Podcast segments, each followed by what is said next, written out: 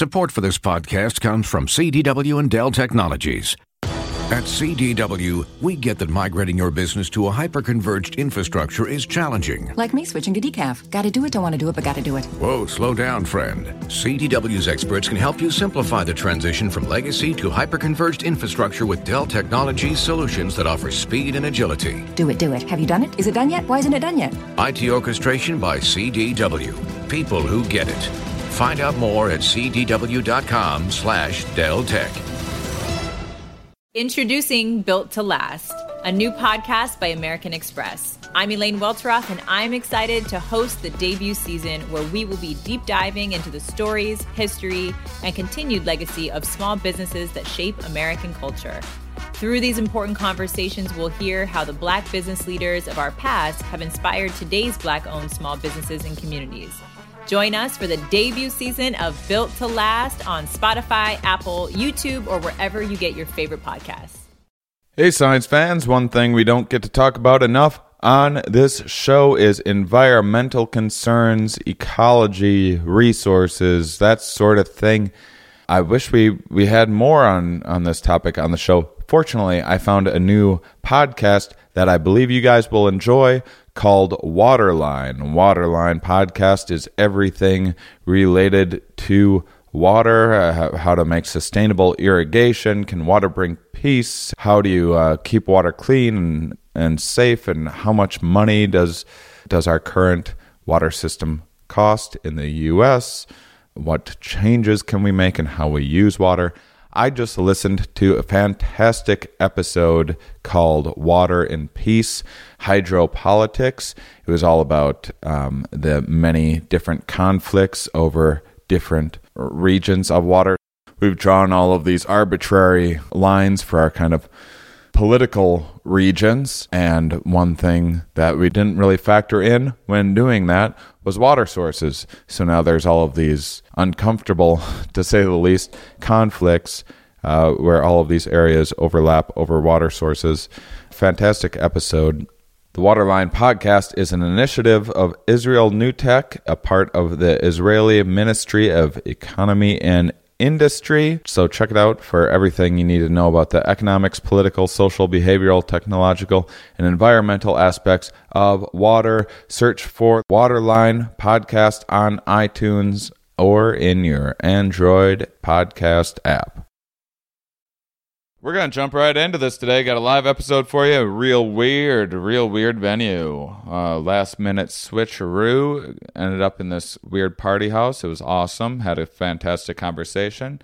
I believe you're going to like it. I think it was uh, one of my top live podcasts as far as the quality of the conversation. It was, it was uh, I'd say top two or three of the live ones. And at least in my book, it's not it's not fair to others to rank, I suppose. But I just did it. It's over. It happened. Let's forget about it.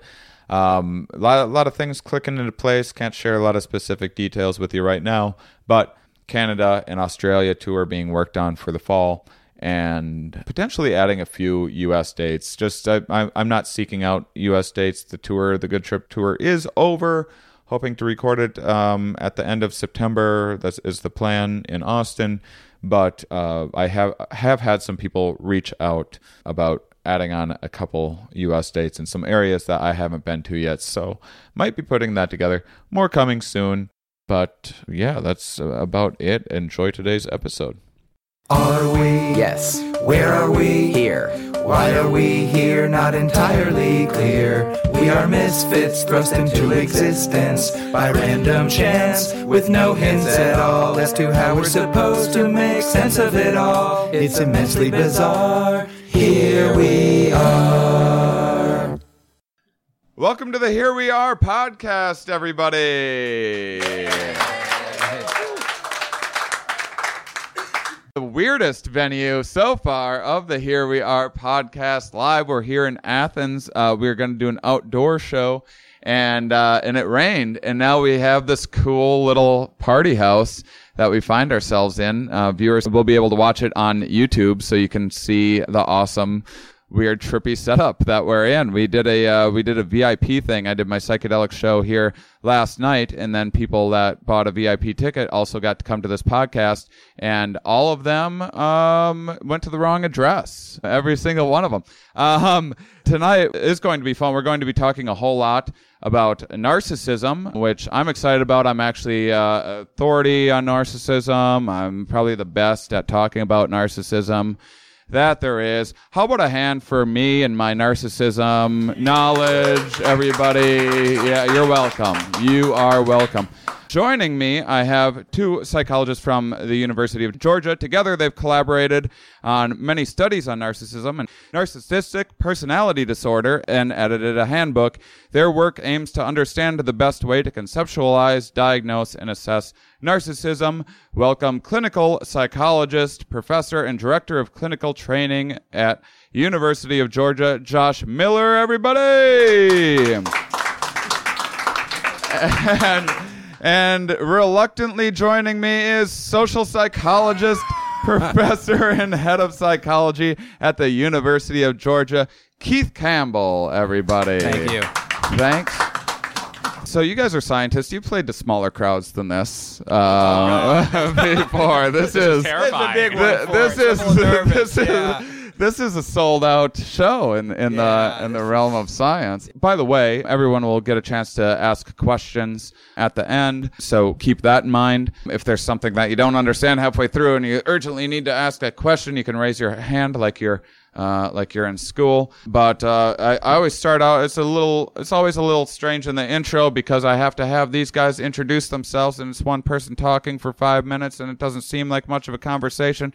And then once we get that out of the way, we all start having like a regular, very natural conversation, as natural of a conversation as people can have, with microphones in their face in a weird living room with a camera crew.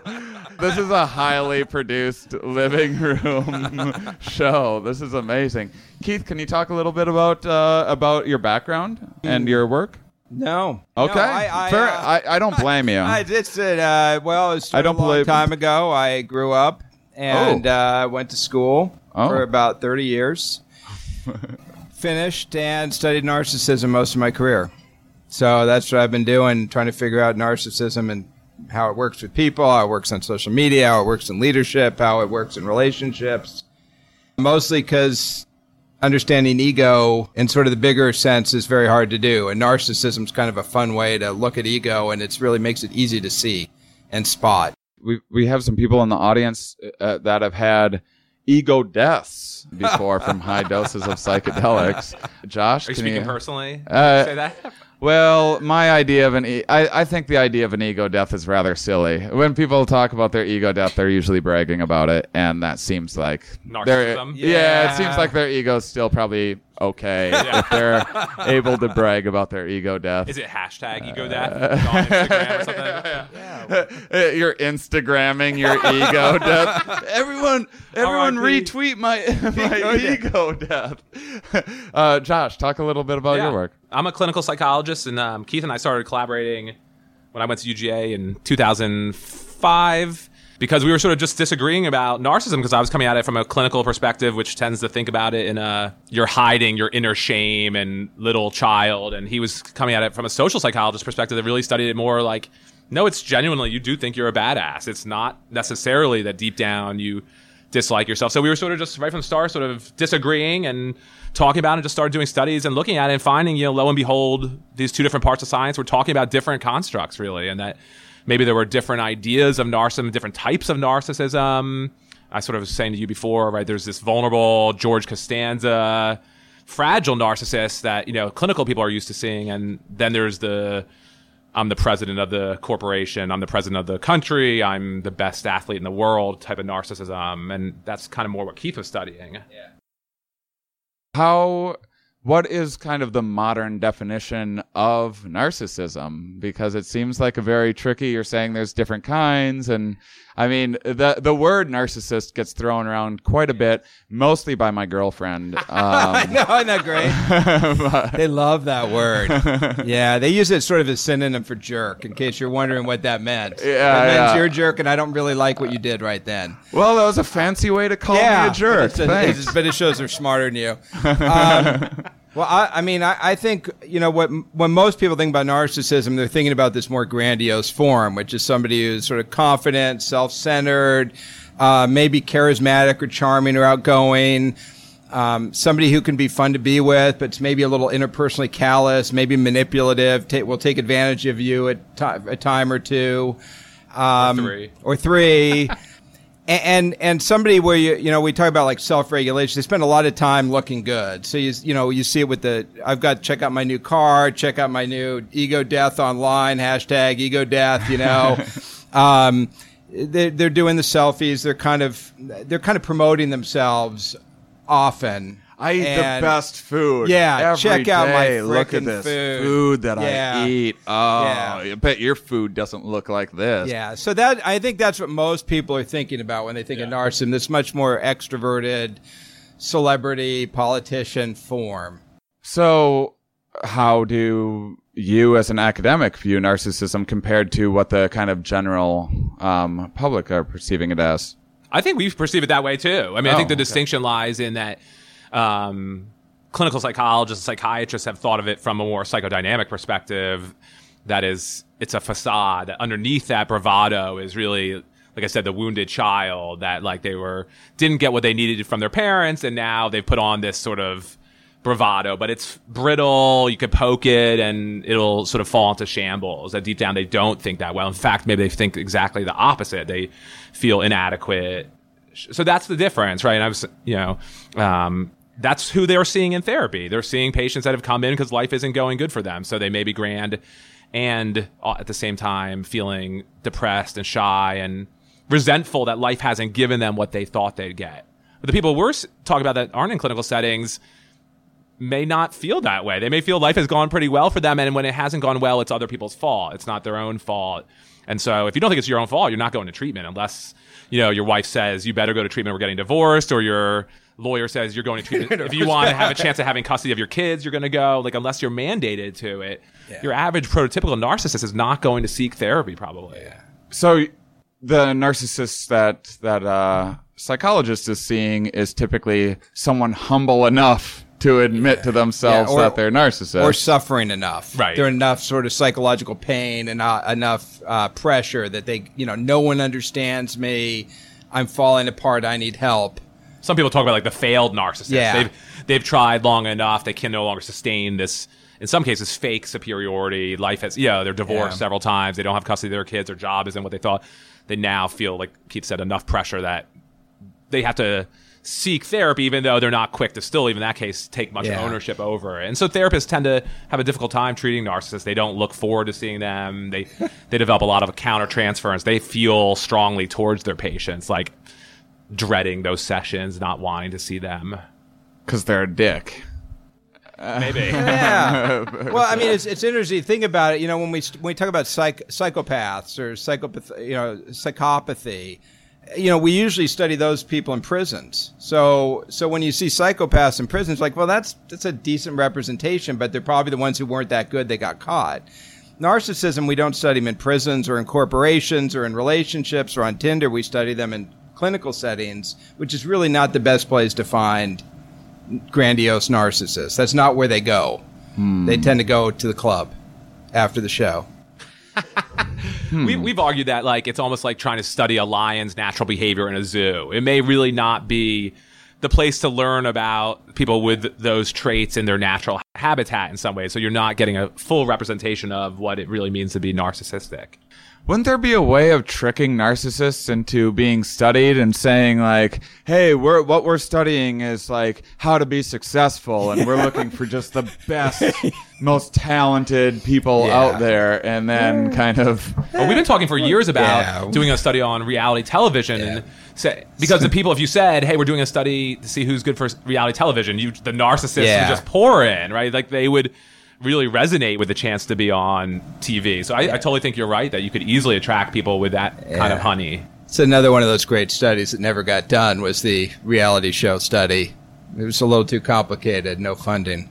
Yeah. But yeah. that was the ball. Well, it is interesting that people want to be, there's literally a show called Big Brother, which is a nightmare world scenario yeah. created by George Orwell, who, like, yeah. like, this is like, here's a nightmare situation of the future. I'll sign up. I'll sign up. Please, please, help me do in. It with me. So, so we talk a lot on the podcast. Uh, for those of you that have never heard the podcast, or maybe listeners at home, first time tuning in, or you just haven't heard an episode talking about this, this is something that um, over the last year we've been having many episodes about, because I personally just find it to be both endlessly fascinating and I think really, really important. I talk about this in my stand-up act, but there's these kind of big five personality indicators that a lot of psychologists, uh, I mean, uh, they're not perfect. There's debates in the field and everything else, but just to, just to quick give you a run through, and I do think that repetition is important. So some listeners might be like, oh, again with this, but it's, uh, the important things, it's repetition will help you remember. And then you can, and when you're at your dinner party, you can, uh, you can, rattle them off off the top of your head, and then everyone will, will applaud your intelligence, and then you get to pat your narcissistic self on the back.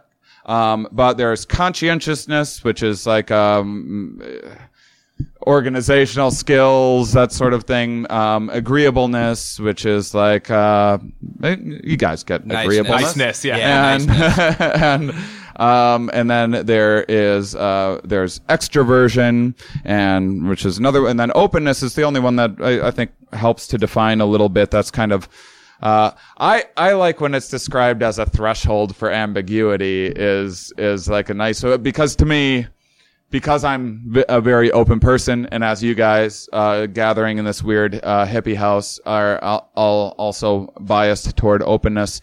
Um, I think that it's good to open our, ourselves up to more experiences. Um, but, but in all of these things, there's not necessarily a good or a bad. There's, there's pros and cons to being one way or another, and narcissism would be the fifth one. So, so what's kind of like a pro and con situation with narcissism? Because narcissism is presented like it's just this negative thing. Ooh, this person's a narcissist. That's an insult. Well, evolutionarily, if, if something is just like overall bad, it's really hard for it to survive, um, and, and keep on spread. And that's, uh, now this is actually a two part question, because I also want to know kind of some of the genetic, uh, against the environmental, um, correlates of, of what is making up not you, you mentioned like the wounded child, did you say? And I, I think like from a psychologist, from a clinical pers- theory yeah. perspective, yeah, it's a lot of um I, I mean sometimes clinical theory is a little bit like a little too heavy into like your upbringing was this and this is like everything that's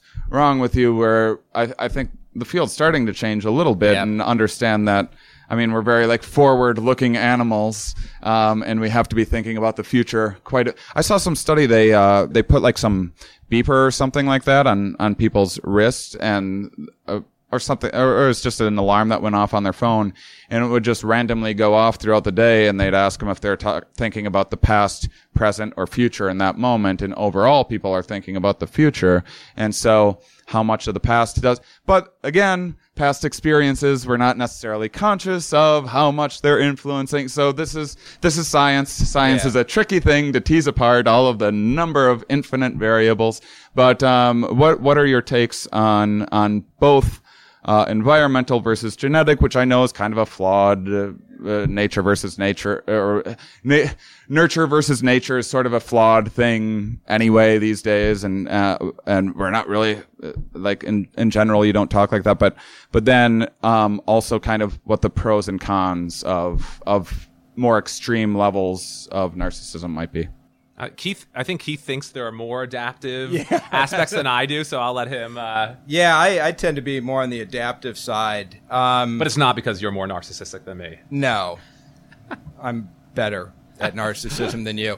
No, I, I mean, we a lot of traits, like you said, a lot of traits we look at as trade-offs. Even something like openness, which is good, I think at the extreme is associated with schizophrenia, schizotypy at least.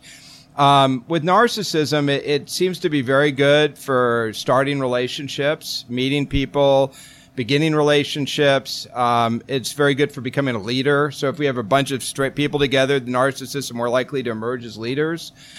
They they tend to be good under pressure. So if it's, you know, public performance, people who are narcissistic tend to do better because they don't get as anxious. They're just like, you know, I always remember uh, Michael Jordan, you know, if you guys don't remember him, he was a basketball player a long time ago.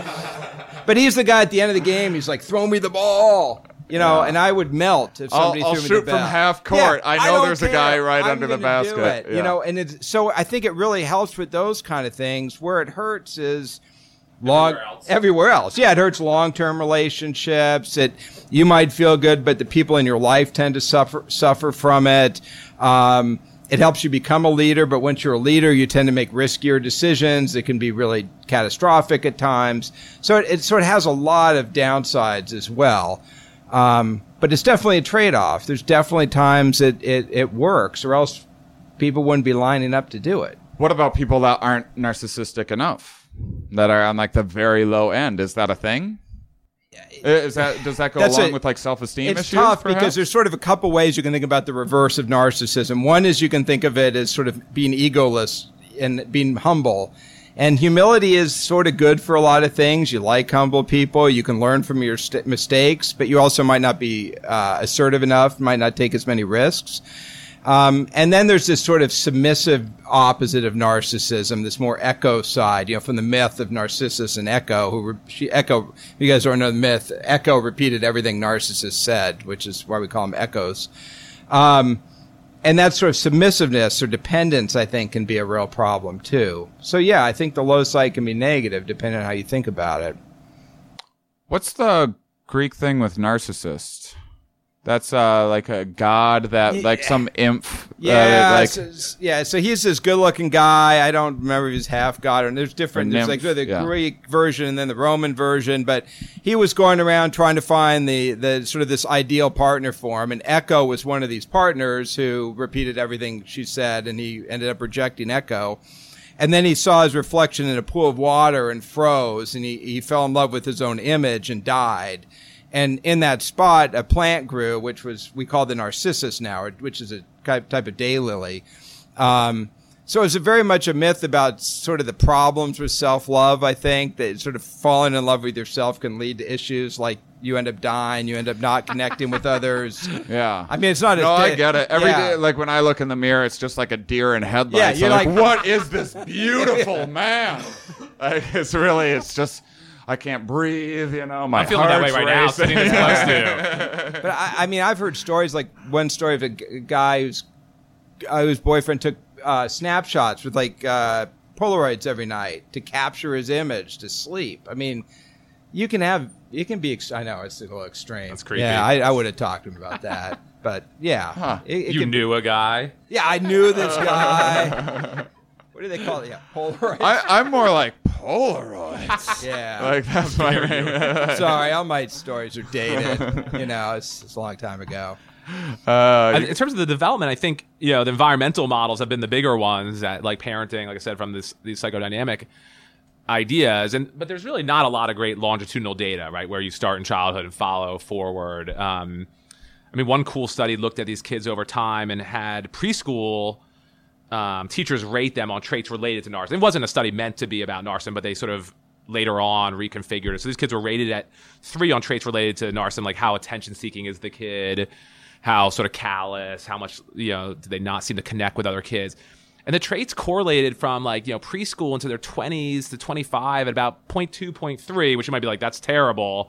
But over a twenty-year period, that's pretty good. I mean, so to me, it suggests narcissism is around already. Now, lots of all kids are narcissistic to some degree, right? They have not learned yet, but already you can tell who's more narcissistic, and that much of that carries forward later. Now, there probably are environmental things. Um, guy we've worked with, Sander, did a neat one where they measured people multi-wave. Every six months they measured their narcissism and how much their parents were overvaluing them. Like saying, Shane, you're the funniest guy in the world. So like, funny. I mean, you are so, so funny. I, I mean, I, I, mean, I that get sounds that. reasonable. I mean, I ask for it, sure, but like, I feel it seems genuine. When but the emails to your parents every day me. asking for it seems. To... And so they they measured that and measured parental warmth, and what they found was, you know, this link that at, at time one, if your parents are overvaluing you, the kid is feeling more narcissistic six months later, and each wave sort of continues to find that parents that were just warm.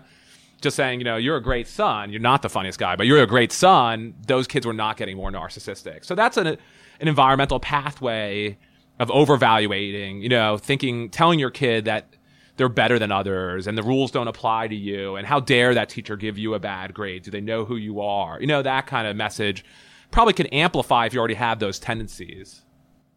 What about the other way of, of, um, uh, of the, So those are the people that are maybe not necessarily seeking treatment. What about the people that are coming in? Is, is that more of like a masking of an insecurity where maybe they weren't getting enough validation? Does it, are, uh, like how many different kind of types of yeah. narcissism are there? Well, we talk about two major ones, grandiose, like we've talked about the Jordan and maybe some people that are running parts of big countries right now. There's that grandiose kind. Of yeah. names we shall not mention. And then there's yeah. the more vulnerable kind. And um, the vulnerable kind in our own work, it's retrospective. So we're asking adults to remember their childhood.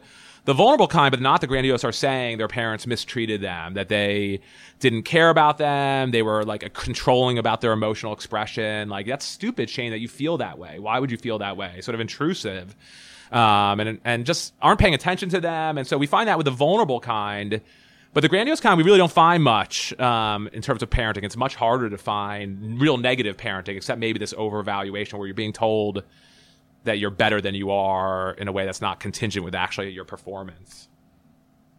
Um, I mean, it is, confidence is such a strange thing because it's, there, there's nothing more oblivious and stupid than confidence, and there's nothing like more necessary for just like moving forward in life. And I mean, I think that is why narcissists tend to, if, If someone is just delusionally like, or maybe not delusionally, but even if they are delusional and they're going like, hey, everybody, I know just what to do right now. And you're around a bunch of people are like, well, I'm not, I'm not that yeah. sure of myself. And what the, like, yeah. I guess we listen to that guy. It seems like he yeah. know, knows the answer because, I mean, for your average person, um, to be able to talk that confidently about anything usually requires a tremendous amount of experience, you know, and, um, like maybe I can, I can talk more confidently about some aspects of science that I've read a fair amount or, or say psychedelics because I have a fair amount of ex- experience with. But, but then there's, um, you know, there, there's people that will talk about the same fields that I, I, I do, I do my, um, I've been doing a D M T talk and, uh, you know, travel around doing this psychedelic show. And there, sometimes people are coming up to me after the, like my D M T talk and they're like, but what about this? What about that? This thing and that thing. And like all, all these, like they have something else to say about every point that I've made. And like, so, and they, I'm like, I'm sitting there like, wow, they, these people like really know their stuff. I'm an amateur compared to this. This person having only smoked D M T a hundred times, and they, they must they must be doing this stuff every day the way they're talking. I'm like, how how much have you actually done D M T? And they'll be like, oh, I tried it once, I didn't quite break through, but yeah. I definitely know Hashtag what I'm no talking ego about. Yeah. Hashtag no ego death. And it's like, and but there's so there's like usefulness there, and I mean like some of life is.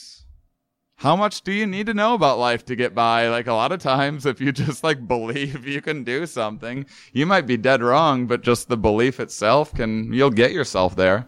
But there, there's cool stuff on self-promotional, self-enhancement work. I think Keith has done some of the stuff too, is shows that it's successful.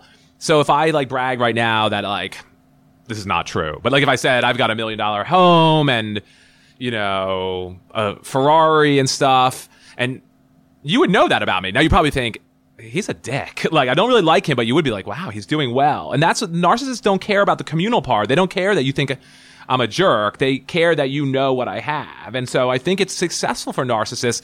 They value that you think they have high status. They don't care that you don't like them that much, because that's not core to their sense of self. Their sense of self is about superiority. So these people I see on Facebook all the time who are telling me about their newest promotion or something really bragging that I'm always like cringing, like, why would you... Why would you put that on there? They're successful, though. I now know that they've been promoted to this big new position and stuff, and they don't care that I'm thinking less of them as a person or a friend, because they have achieved their goal of, I do know that they're now making much more than I'm making or whatever, you know, that they've done that I might, you know, be uh, impressed by. I, I just want to point out for the listeners in California, a million-dollar house in Georgia is worth a lot of money. I mean, like, half of L A that, that, was that's like... more than a one-bedroom, one-bath apartment. Like, what a loser. You know? It's like... You know, it's like... Now, that, the other thing... Two-bedroom apartment. Yeah, the other, the other thing to add is that there's this, actually, this, um, this test... Uh, that was developed by a guy named Del Paulus called overclaiming, where you give people knowledge that doesn't exist. You're like, do you know about the Battle of nineteen fifteen? And people narcissistic go like, yeah, of course I do. And you're like, well, we just made that up. But they, but there's sort of this, this confidence that extends into sort of non-real domains. The confidence just spreads beyond what's real. So it's not just being kind of confident before a race. I know I can do it this time. It's like, I know who ran France before, you know, Napoleon. Huh. And so it, it well, that would be a real thing. Who was but it? I don't remember. Was it a Louis? Was it Louis? Was there a, yeah? Ah, oh, I'll take it. No, no, I'm I'm just, I, I like yeah. to be wrong. It helps me learn.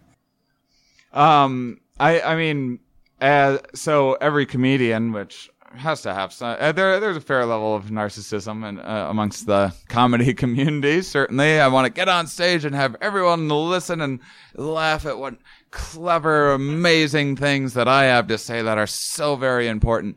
But then another thing that we, uh, I mean, there's also a lot of vulnerability that comes along with that. Um, but Uh, I mean, YouTube videos, uh, like amongst a comedy community is like really a cliche thing to talk about where, where you get comments on your YouTube videos and there's a lot of, uh, there's a lot of, uh, you know, people out there that just really make up their mind that they don't like you and like really have to say something about it.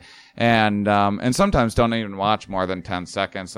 There's like a lot of internet trolls out there that are like, especially early on when YouTube came out, there'd be like people that would just like, oh, I can call someone gay and like not have to say it to their face. And so they just click through as many YouTubes as like, gay, gay, homo, you know, and, and, uh, and so those. I've apologized for that, by the way. Yeah, I, I yeah. was like, I was it younger. Was I mean, time, was. I, was, I wasn't going to point fingers. um, but, but the thing is, is like as a comedian, um, those ones really d- just, just r- bounce right off. It, they, those ones don't affect me in any way because of like a superiority thing. I'm like, oh, this poor fourteen year old. That's right. Like what actually like hurts is when people are, when people are like try uh, like understanding and they're like, well, I didn't like this one piece because of this. And then, And I'm like, oh, damn it, they're right. Like, they were right in that, like, well-thought-out point yeah. of view. You know, like, ah, shit. Um, and so, but I, I can see the value of that as a, as a narcissist. Uh, we, we live in um, a, of a social world that, uh, full of all sorts of criticism and a lot of, like, say, if you're a guy looking for a lady, it can be horribly embarrassing to be rejected, but to just like not even imagine that like a girl's not rejecting you, that then a girl's gonna be like, wow, who is this guy? He must have a Ferrari and a great job and ought to have that a million much dollar confidence. House in Georgia. Uh, yeah. how, how else could you have that much confidence? But it's kind of an honest indicator in a way, and then but it can be deceptive as As well. I mean, part of, part of it is, I think that's part of the evolutionary history of, I mean, there's a lot of self-deception in our evolutionary history where we're all, uh, most of us, um, uh, barring whatever self-esteem issues in particular categories of our lives are, we tend to overvalue our, our overrate our intelligence or ability to drive or be like, I, I think that I'm better than half of the population at, um, like basically any sport you can throw at me. And I'm like really not an athletic person at all. Like I'm kind you of look really athletic. And, well, you're and, just like, saying you're seven and... out of ten, right? I mean, you're not yeah. a ten. You're just yeah, saying you're yeah. seven out I'm of just, ten. Like, I would say a six. Six, uh, yeah. Like even golfing, I'm like, oh, I bet I'm like, You put you put me having golf ten times against another person having golf ten times. And for some reason, I'm like, I bet I'll have a good chance at, and that's just not true. Yeah. Simply. I mean, Americans are like. I mean, the better yeah. than average effect is that Americans, no matter what domain you ask about, all Americans think they're better than average, which just kind of goes against the whole distribution of how scores work mathematically, right? No one actually, not everyone oh, yeah. can be above average, but they think they're smarter, more intelligent, more humble. Better looking, yeah, yeah, yeah. No, I do, I do that in class. I used to do it in class, like rate yourself, and it's like everybody's average is seven, seven out of ten. ten. It's amazing. Out of humility, yeah. yeah. I mean, it's, but it's okay, you know. I mean, I think it's uh, very much necessary in a way, but um, uh, it goes with. I mean, there's some research about you know depressed people. People used to think you know were.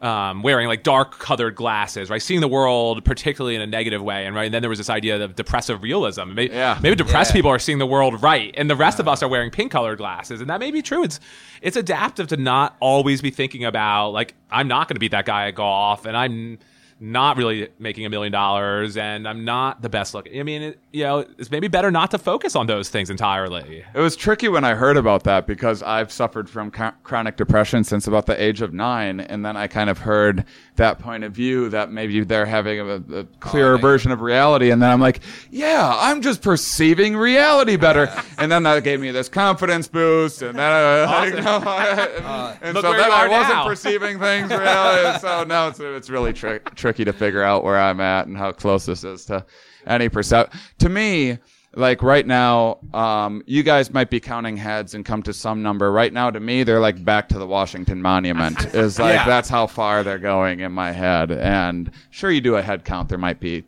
twelve people here. Yeah, um, twelve people, but six. I think I actually shirts. just overestimated yeah. that. That's ten. There's ten people. I threw in. I, I threw in two you get bonus. Her coming from behind the curve. Oh, that was eleven. Right. eleven. That's not bad. I can I can cheat one.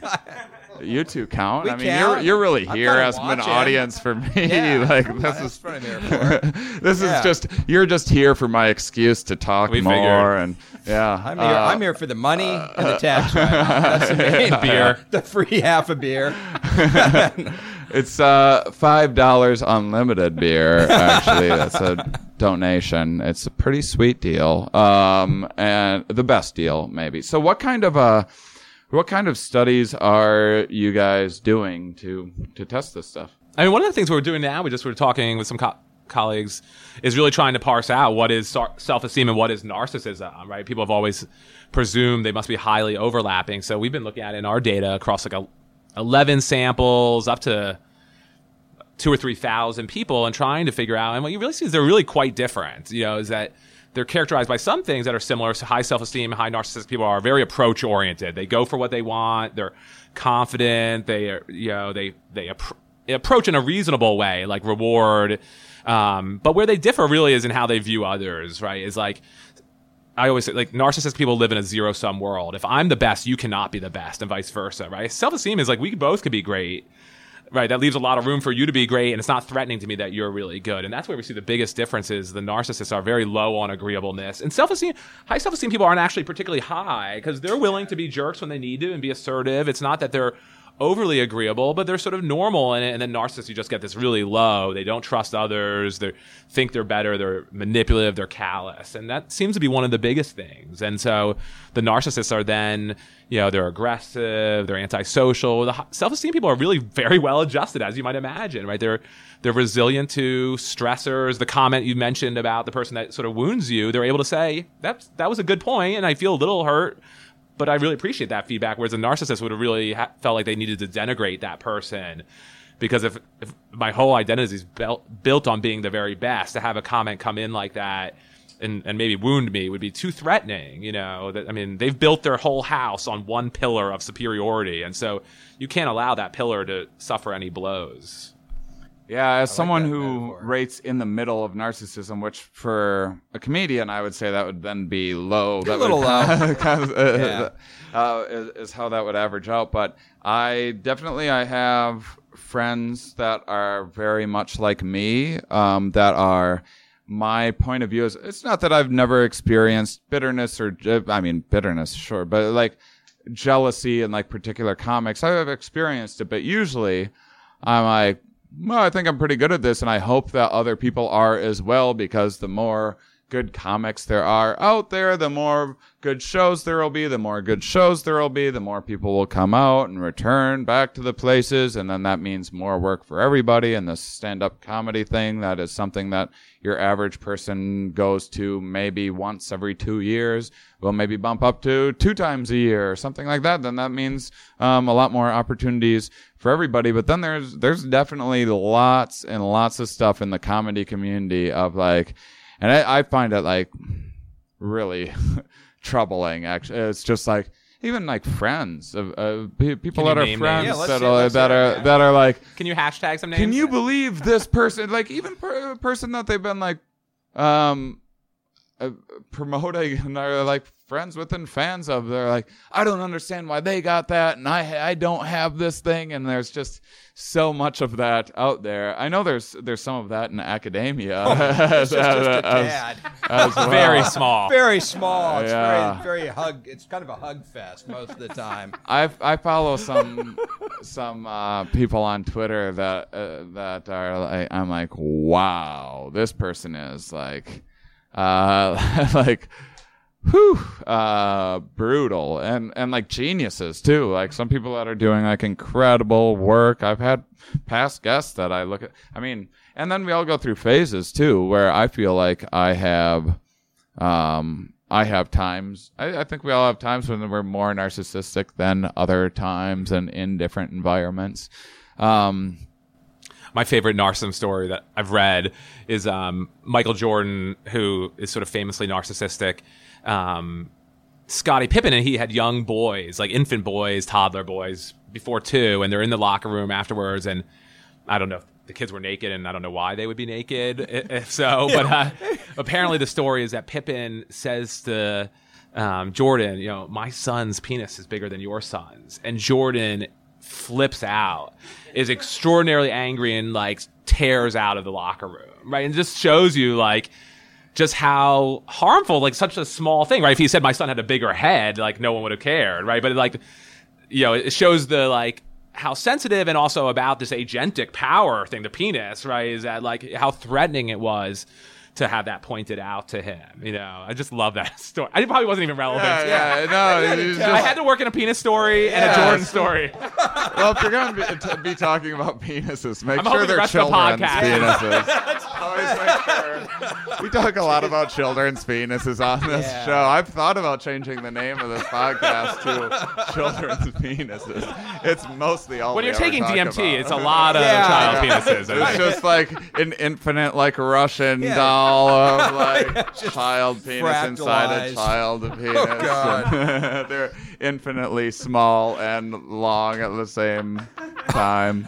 Um, okay. So yeah, that's uh, that's the new that's name of my podcast. podcast. So, but, uh, yeah, but, but I mean, changing the subject quickly. Um, there's different ways to get ahead, and you can get ahead by being kind of a self-absorbed, grandiose douchebag and stepping on people, and that can kind of work. Or you can have friends and allies and work together and sort of have friendly competition and and but but sort of hope the whole field moves, and that works too. And I mean, both those models can work at the same time. Um, the cost of being arrogant and stepping on people is you'll get away with that as soon as you have as long as you have power. But as soon as you lose your power, people take you down because yeah. they don't like you. If you build people up along with yourself, you might have a rough time, and maybe Shane's like, hey, man, why don't you just come and you know, be the fluffer for my show or whatever.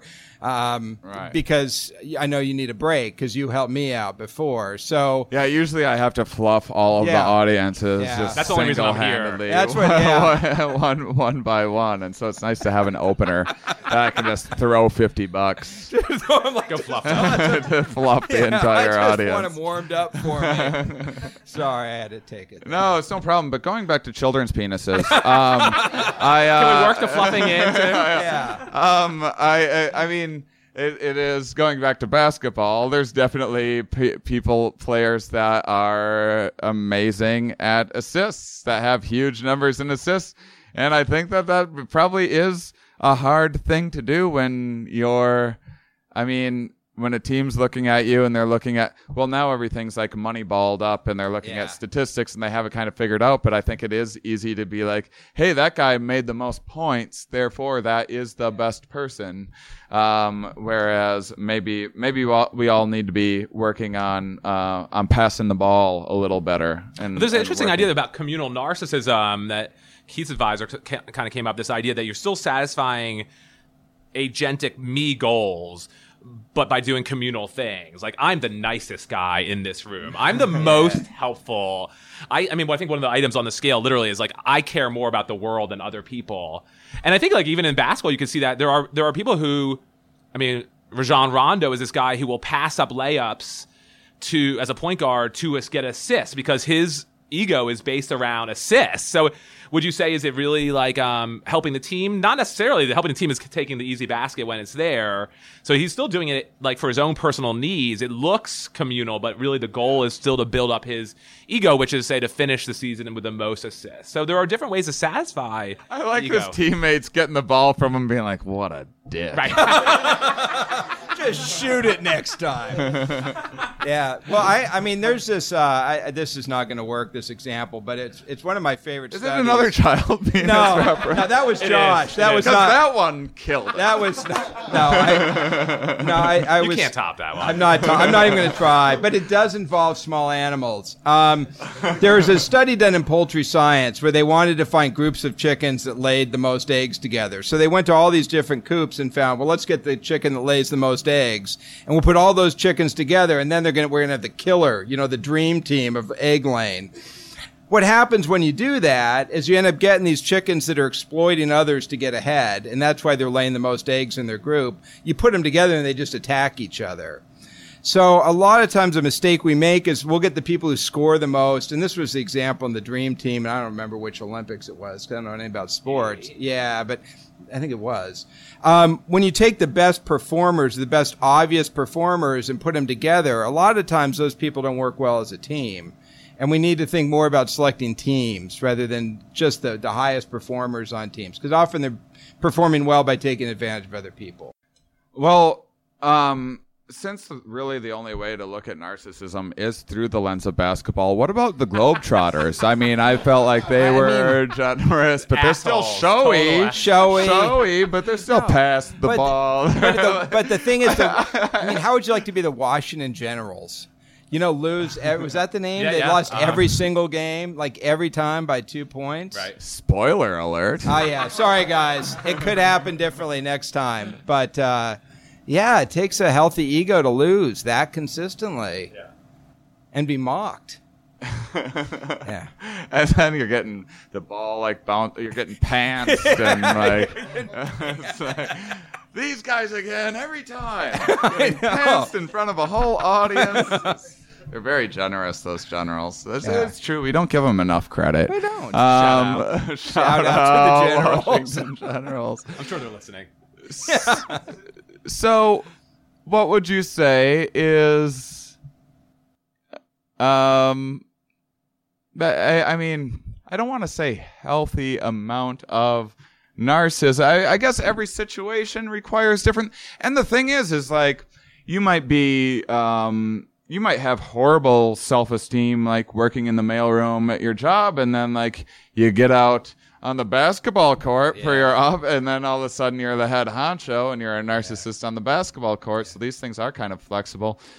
Have you noticed any kind of um, effective sort of happy mediums, ways to be in, amongst narcissists, like a maybe a healthy level, or is just... I, I think it, you know, a lot depends on context. A lot depends on what you're interested in. There's some work that shows these sort of what we call curvilinear effects, like with leadership, that you have, you have, you know, eighty percent narcissism's good, but one hundred percent it starts to hurt you again. Sometimes you find that, sometimes you don't. Generally, I think a lot of it is context. It's like you find narcissism, and, and it's, I mean, Josh can speak to this well, when things become a disorder is, you know, most of us are pretty flexible in our personalities, and narcissism might, it might work well now, because I'm like, check me out, you know, buy my book or whatever. But if What's I go, the name of your book? Uh, yeah. Um, but I go home and I start, if I start acting like that to my kid, you know, and then it's like, but daddy, I thought you loved me. Why do you keep talking about your book? Then it can become a problem. So a lot of what we need to do is learn when to turn our personalities on and when to turn them off, how to be flexible with them, how to be flexible across different relationships. Is that? Yeah, I think that's true. I just, I, I mean, I don't know I would ever want to encourage someone to be narcissistic. I would want to encourage them to have robust self-esteem, right? I'd want them to be assertive and stand up for themselves and seek opportunity when it's there. But again, not have a zero sum, have the idea you have is like, I want my fellow comedians to do well. There's enough room for all of us. And in fact, I might benefit from that, but but not wanting others to do well just for my own benefit, just because there's plenty of room for lots of good comedians or academicians. It's not a limited piece of pie that if I only get one piece, yeah, or if you take all of it, I don't get any. So, I mean, I don't, I, I would not think about increasing narcissism, but increasing self-esteem and sense of self and being robust to the slings and arrows that life deals all of us and not being so wounded by YouTube comments or rejection. So someone's sitting here listening to this, and they're like, I don't know what these guys are talking about. Narcissists, I'm just great at everything. What oh, are yeah, that's what right. are what are some uh, like kind of factors that someone can look for if, if you're if you're you know given a survey or a questionnaire on uh, you know like the Big Five does this. I kind of forget what some of the specific questions in the particular one that I did, but what are uh, sort of some things that people could ask themselves to be like, okay, this is where I might be on the narcissist. Well, I, I mean, I love this one because it's so apropos. But like one of the ones it's in the on the narcissistic personality inventory, which makes you choose between two statements. One of the statements though is like, the world would be a better place if I ran it. Like, if you yeah, think the world is a better yeah. place if you ran it, like, if I think of me running the world, I think about pooping my pants. Like, I, I mean, I, I don't want to run the world. I don't want to run Georgia. It seems like such a pain in the ass. I, like oh, terrifying, though, too. I, I actually, I that's hate my responsibility. One I'm very low on That's the one I want. I literally want Really? Oh, yeah. I tried. I would love Good to. Good for you. Go But for I'd hate it. to look at myself in the mirror doing it. I'm like, you fat mother. You don't deserve to be here. No portraits of me in sure, the White sure. House. But I still want to run it. Yeah, yeah. Know? I mean, narcissism... Well, I mean, if you give people twenty different questions on on some survey, everyone's going to sure, have yeah, yeah, a yeah, couple yeah, like of a things. Pattern, right? Absolutely. But narcissism, it's not... You know, people think, like, you have to be sort of tricky in how you ask about narcissism. Like, uh, but you can be use what we call face valid. That is, like, it's very clear what the question is measuring. So, like, narcissists aren't embarrassed to report, like, the world's a better place if I rule it. I'm better than others. I deserve special... Like, they're not like, oh, I don't know. I mean, narcissists and psychopaths, they answer questions actually more honestly than we might because they're not bashful. Like, you ask a psychopathic person a question like, it's a dog-eat-dog world, only the strong survive. They'll say, fuck yeah, it is. Like, you're a sucker if you don't think that way. You know, so they're not embarrassed. They actually do less... what we call impression management. They don't answer questions on these surveys in a way to make themselves look healthier. They, they, right. They're more so, like, transparent. You, you take a survey that says, like, how do you feel about affirmative action? And you might have your personal beliefs be- because you're having to turn this survey in to a person and you're worried about what they might think of you. You might skew your... Uh, but narcissists maybe aren't doing this. So you're, you might be a- actually, they might in a way be almost uh, more accurate yeah. uh, personality type to study. Right. Exactly. No, we, we did it recently. And if anything, they, they elevate what's called this negative impression. Like they're ma- trying to make themselves look bad and they're not trying to make themselves look bad. They're just answering honestly it, yeah. where the rest of us would be like, oh, I don't want to, like you said, the affirmative action. I don't want to endorse my true feeling on that. So I'll, I'll be a little cagey. I mean, they're willing to, to give you oftentimes the unvarnished truth. Now, if you ask them for insight, these questions don't ask you for insight. If you ask them, do they really know the cost of this to others? They may not know that. They may not appreciate I'm making my children's life miserable because I talk about my book like Keith does every night. Or it's like a bedtime story. Right, you know, or brag yeah. all the time. I, I don't think they have high-level insight into their the cost of their behavior, but I think they understand that, you know, and are willing to tell you the truth about how they view themselves, more than we would be willing to tell. Who's the best daddy? You are, Donnie. You are, Donnie. All right, kids. See you next year. Is this, is this a callback to the that, child penis part? No. Call, I know you comedians like to call back. That's a reference to this guy that's on people's minds a lot these days. Um, I am curious. Um, I, I. Uh, it seems like in any political party, it seems like narcissists just take over the political system. It seems like it's just pretty plainly obvious that it's just filled to the brim with egomaniac narcissists, like fairly oblivious. There, there's some like community organizer types and, you know, activist-y type of people that are potentially really in it for others. But is it, it is, is it that narcissists are drawn toward world dominance, or is it potentially that people are like, wow, this guy sure sounds like they know what they're talking, or, or woman sounds like they know what they're talking about, and therefore I'll vote for this person who isn't sheepishly like, uh, I, I mean, if I were, if I were running for something, I'd be like, well, I don't know where I fall on that. I think there's a number of different factors yeah. and the solutions are really tricky. And, you know, everything has, life is very nuanced, and maybe we should take some surveys and really evaluate the, like, people want answers like now, you know? And, and so it's like a chicken or an egg thing. Are, are we promoting these narcissists, or are narcissists the only Not the only ones, but predominantly the ones getting into uh, the field? I think both. I think for both, sure. for sure, yeah. And if you think about how we elect people, I mean, it's this very weird reality television model, you know, where we have these sort of pseudo-debates, and then we have these gotcha things. And, I mean, we're, we're not... We're not using any sort of rational recruitment strategy. We're just trying to see who's going to come out of the dust up the strongest, where you're going to get the, you know, somebody who's more narcissistic. So I think we pull for it a lot. And and the other thing to ask is, who's willing to destroy their family going into politics? I mean, you've got to, because it's not just you. Level, yeah. yeah. I mean, if you, you've got to be willing not just to put yourself out there, but also to drag your kids through it, your your spouse through it.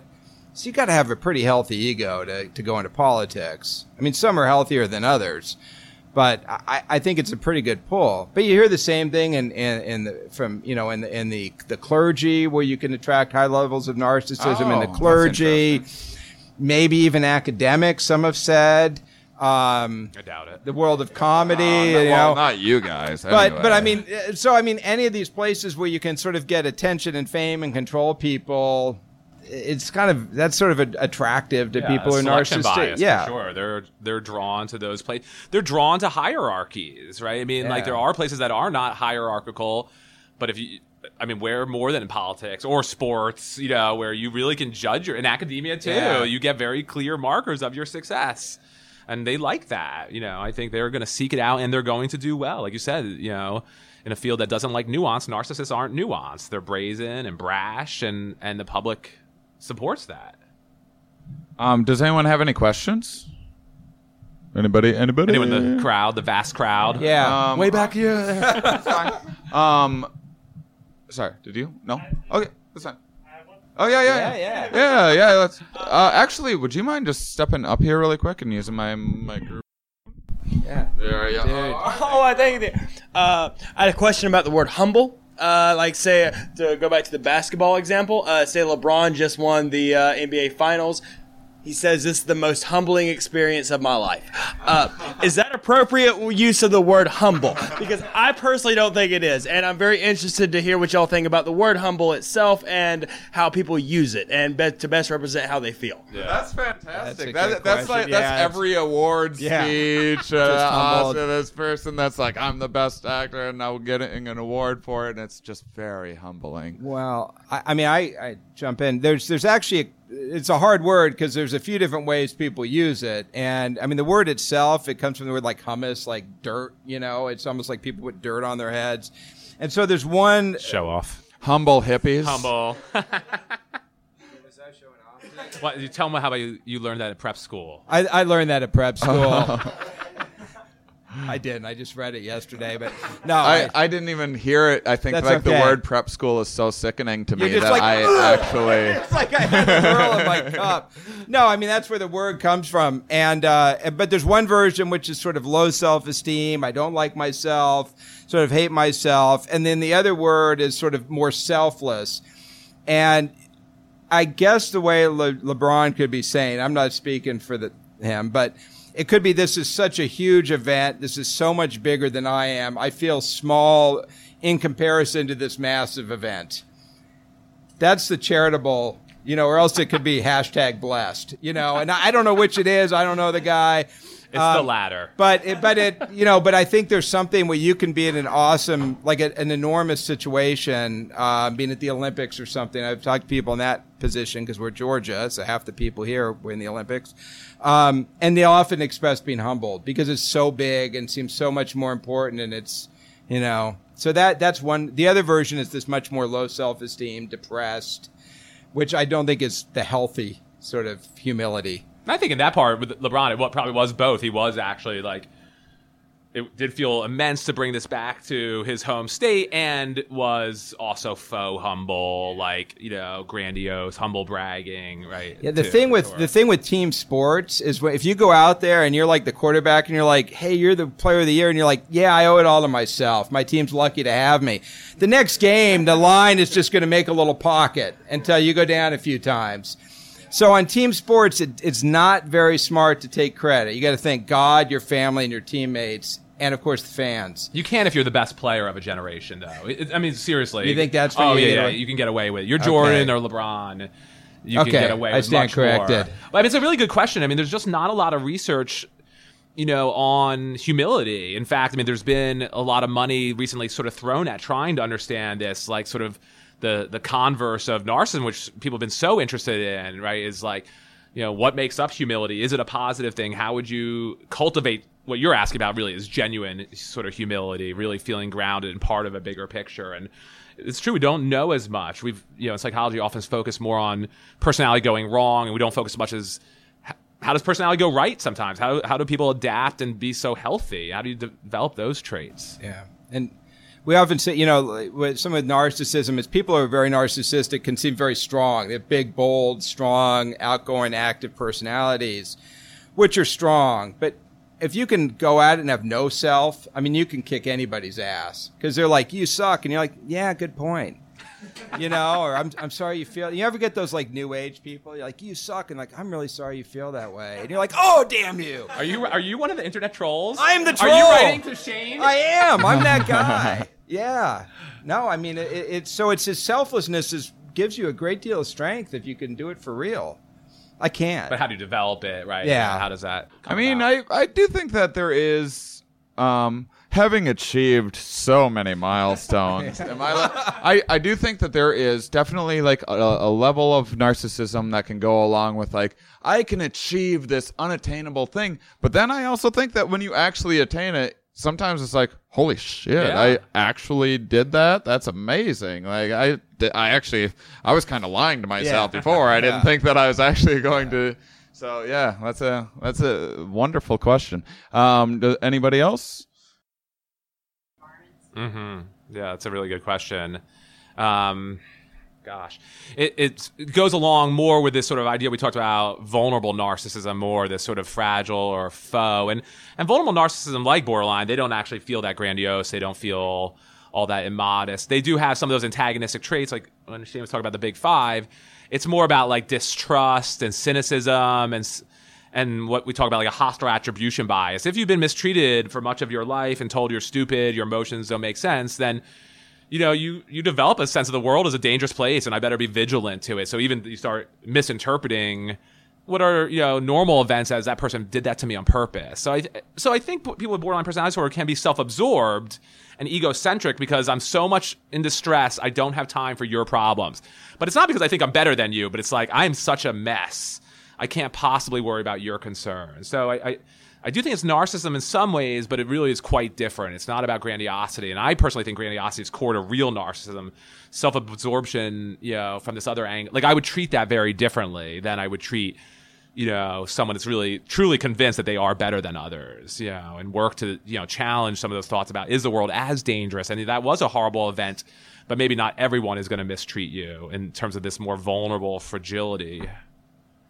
So someone comes in, they're a narcissist, you're trying to help them through that. What what kind of treatments are available? I look and see if, like, my partner in practice has any openings. No openings. And there are, uh, I mean, I think the, the you know, there is no validated treatment yeah. for narcissism, so I'm just speculating. I mean, I think with psychopathic and narcissistic people, you think you have to play to to their benefits. That, look, you're going to get more of what you want, in fact, if you're able to dial this down. You're going to get more adulation, you're going to rise in your corporation, your relationship's going to go better, your wife is going to get off your back. You think you're the best now. Yeah, right. You're really going to be. Wait and see how great you right. are once you stop fucking thinking that so much about yourself. Right. I mean, because no one, like with psychopathic, which goes a lot with narcissism, like, you're probably not going to get much traction convincing them that they're not narcissistic or convincing a psychopathic person to care about others, right?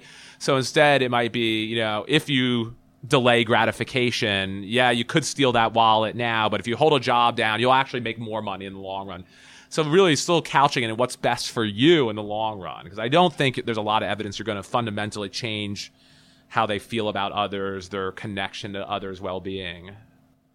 Mm. That's all bullshit speculation, to be clear. Yeah, I mean, that... that no, I love bullshit no, speculation. But, I mean, that's my but favorite. There are no good, like Josh said, there are no good outcome studies. We're like, yep, this is the this, this is gold works. standard treatment for narcissism. We have a lot of study, a lot of therapies that seem to sort of work, but it's all sort of anecdotal, small reports. Um, it's funny, of all the things out there, it doesn't seem like there's like a medication. No, no, no, no. I mean, psychodynamic people would say in some is that in the sessions, you need to be bringing it up. And as a therapist, I need to say, Shane, you know, um, you know, when you come late and don't apologize. Would you mind talking to Keith? Use Keith in this example as well. I, I've spent the last twelve years yeah, talking to Keith. Jesus God. We've got, we've got I've given up. Yeah. You know, and, and sort of giving feedback based on my own reactions. You know, when you talk that way, when you denigrate everyone in your life and it's never your fault, it makes it hard for me to connect with you. And, and the hope is that repeatedly giving that message that they learn and incorporate that feedback and, and outside the session and, and start using those practices. But again, that takes a long time. And we know th- therapists don't really like treating narcissistic patients. You know, they, they make them feel stupid. They make them feel mistreated. I mean, this is something that is certainly, I would say, a hindrance in, uh, in a narcissist's life, is that we have evolved this incredible theory of mind and the ability to empathize with others. And this is, this isn't just like a, hey, let's all hug and feel good. This is uh, this is um, an ability to read someone else's mind as best you can, and the better you are at, even if you're flat out trying to manipulate people, it's still going to be better if you can simulate like what other people are going through and what they're thinking of. And this is something that if if you're just focused on yourself all of the time, you're probably going to have some uh, some kind of handicaps in that. in that domain. Yeah, but they do, you know, the work, there's a lot of work on narcissism, that perspective taking and empathy, and it's it's complicated. It's almost like they can do it, you know, they might not want to do it, but if for, for, forced, there is the ability to sort of see other people's perspectives. Um, it, it's not it's not at the extreme of some sort of autism or schizoid. I mean, they people can, they like you said, you have to manipulate people, you have to kind of know what they want, where they're coming from. And so I think that capacity is there generally with narcissism. It's just not turned on. Well, and they talk about the difference between cognitive yeah, empathy and affective empathy, that psychopathic and narcissistic people have cognitive empathy, right. Me saying, I can figure out what Shane's feeling, and so I can give him what he needs. What I may lack is the emotional, true connection to actually, you know, true empathy is to feel what you're feeling. And that, you know, so the cognitive empathy may actually make it easier for me to manipulate you because I'm not, I know what you want. but I'm actually not moved by your plight, so I'm not going to change my behavior necessarily, except maybe to get what I want out of it. Um, anybody else? Yeah. All right. This is uh last one probably, unless someone else. Uh, we're not in that time. If, if if there's one more question over after this, that's fine as well. All right, I'm going to need a little help with this one, though. Uh, what was the study done at Harvard where they got the separate people and uh, uh, they made half of them cops and half of them whatever, and it oh, didn't make Stanford, it through? Oh, Stanford. Stanford yeah, Stanford study. one. That's right. Yeah. Um, okay, so going into that study, pretty much they took these people and they took half of them and they made them cops, and then half of them they made them prisoners. The prisoners had to stay there, and the officers or whatever got to go home. Yeah. But these are all just regular people, and it got shut down because they were such dicks. Um, do you believe that with these kind of studies that – I'm sorry, I'm kind of stumbling. No. Uh, but do you believe that everybody has a little bit of narcissism, at least inside of them, that's unleashed in – Yeah, in the it, right in the right context, in the right scenario. Yeah, uh, you want me to take? Th- yeah, this is a it's sort of the classic social psychology question: is can we take anybody in the right context and turn them into a, a horrible human being? And and uh, and the Stanford prison study was was kind of an interesting example of that. Though I think with that, the other study that was sort of famous along those lines was the Milgram study, where they had to shock people till they allegedly died or appeared to die.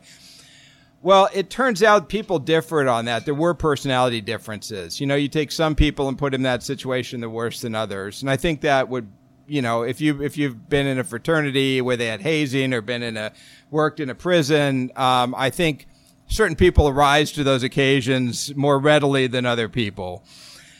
But the but the other thing is that this, you know, this leaving people unsupervised and giving them power, people can do pretty horrible things. I mean, look at I was Abu Ghraib, you know, and, and back in in, uh, in in in in Iraq.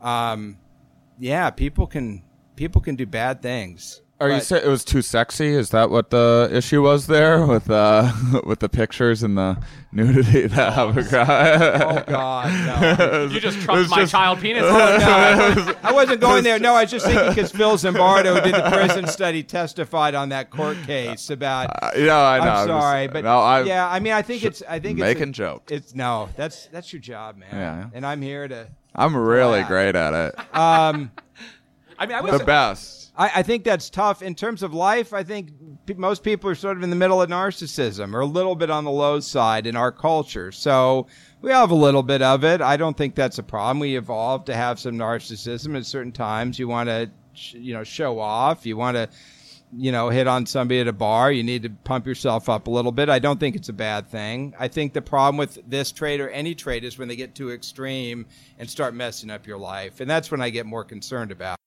Also, it kind of reminds a little of the idea of acquired narcissism, right? Like celebrities. Like imagine the most humble person, like LeBron, the most humble person going to, say you make it big all of a sudden in singing or acting. Or you win sports. The lottery. I mean, yeah. That could flip for someone desperate who hates themselves. All of a sudden you give them a hundred yeah. million dollars, and then that, that, that right. might change a lot of things. Yeah, I mean, you just think about how hard would it be to be a celebrity and not be narcissistic. Right. That like...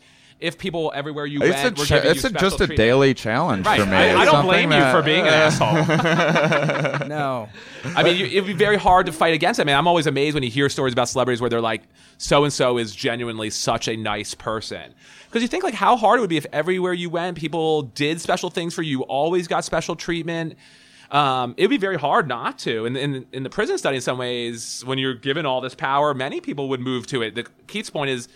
Individual difference would, would depend people. Whether or not you were like right on. I've yeah. been waiting to torture someone. This is my dream. Everyone would probably move a little towards more authoritarian like stuff, but how far you took it, that's where sort of some of the values and traits you brought to bear would probably differentiate. Mm.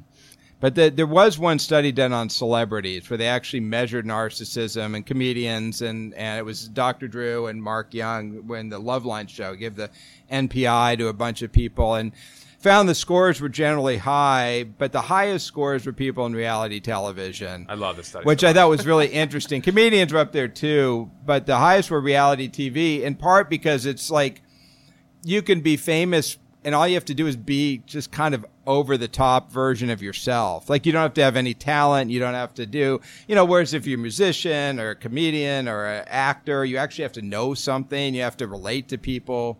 So I think there, you know, there, there are things that pull for narcissism and things that pull a lot, like reality television, or at least a lot of versions of it.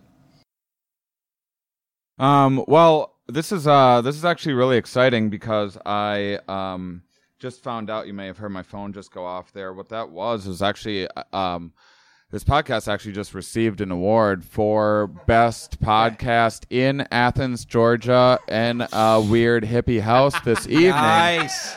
And I just, nice. Woo, guys, I want to say I'm incredibly humbled. Um, I I want to thank the purple dancing gypsy lady that lives in my head and controls the universe. And I'd like to thank uh, my business partner, Ramin Nazer. Jimmy Fro Podcast does the editing for this show. And we have Josh Miller and Keith Campbell. Everybody give them a hand.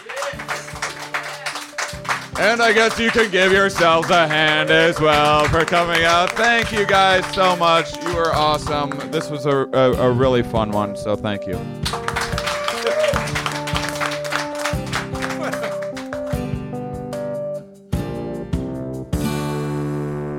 All right, everybody, quick shout out to Laughable, the best app for all of your podcasting needs.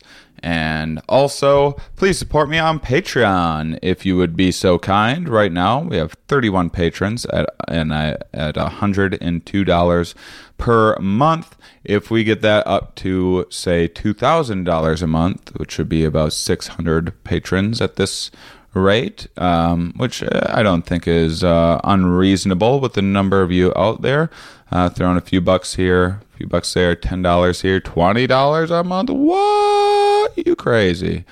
Um, what that allows me to do is have freedom to create more interesting things. I can make money by going and performing at comedy clubs, and I have fun doing that. But for me to do really what I try to consider kind of cutting edge and very different things. So I think if you saw a good trip while I was on tour, you'd notice that was different than your average comedy club show, and um, just a lot more unique, a lot more informative, and just better in general. But to do things like that, I need to spend about six months just losing money. And so comedy clubs are a really nice, safe way for me to make money, but they also take away from me pushing the limit and doing things like uh, the D M T show with all of the artwork and the V R D M T experience that I am putting together and starting to experiment with. And also this documentary, which is exceptionally low budget. We're having to cut a lot of corners. It means the less corners that I have to cut, meaning that it will be a better film, meaning that it will get more views and be sold easier and all of that good stuff. So you can uh, you can support me on Patreon. There's a link on the Here We Are podcast dot com site. But, uh, you know, asking for money always makes me feel weird and dirty and all of that. But uh, we're we're all we're all family here now. You see what I'm trying to do with all of this stuff. And I think that many of you believe in uh, in kind of what I'm trying to do and the messages that I'm trying to spread. And so um, it's just a way that you can support with a few, a few to a few hundred dollars a month if you want. Uh, but anyway, um, no big whoop. If you're broke, I get it. I'm broke as well. Uh, and I just appreciate you listening and spreading the word and writing reviews and learning and sharing what you learn with others. I think that's, uh, I mean, that's the main reason why I do all of this. So every time you find a little tidbit of something interesting that you can go off and share at a dinner party and impress all of your friends. Why am I always talking about dinner parties? Is that what, I don't know. I'm such an adult. Dinner party? Do we do dinner parties? I guess we do. Uh, anyhow, It's it's always fun when you can show off one of those fun facts, and then people are like, ooh, ah, how'd you do that?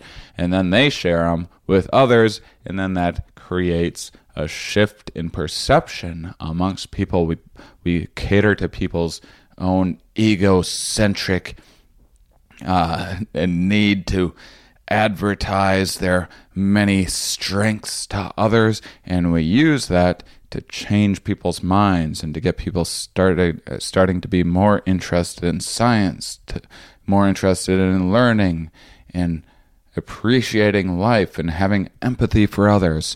Shh, don't tell anyone we're tricking them. All right, you guys that listen all the way to the end, you are fantastic. You're my favorite people that there are in the whole wide world. Hugs, kisses, and have a good week.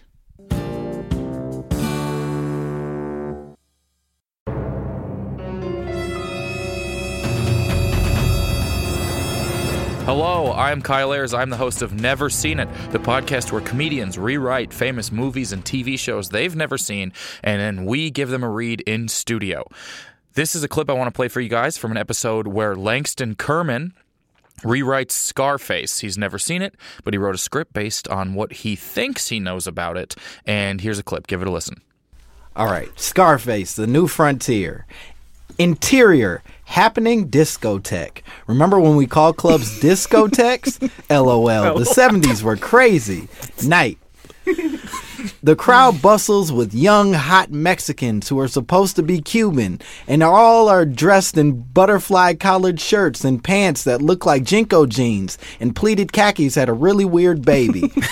There's sex in the air, and Poppy wants a whiff. Oh, my God.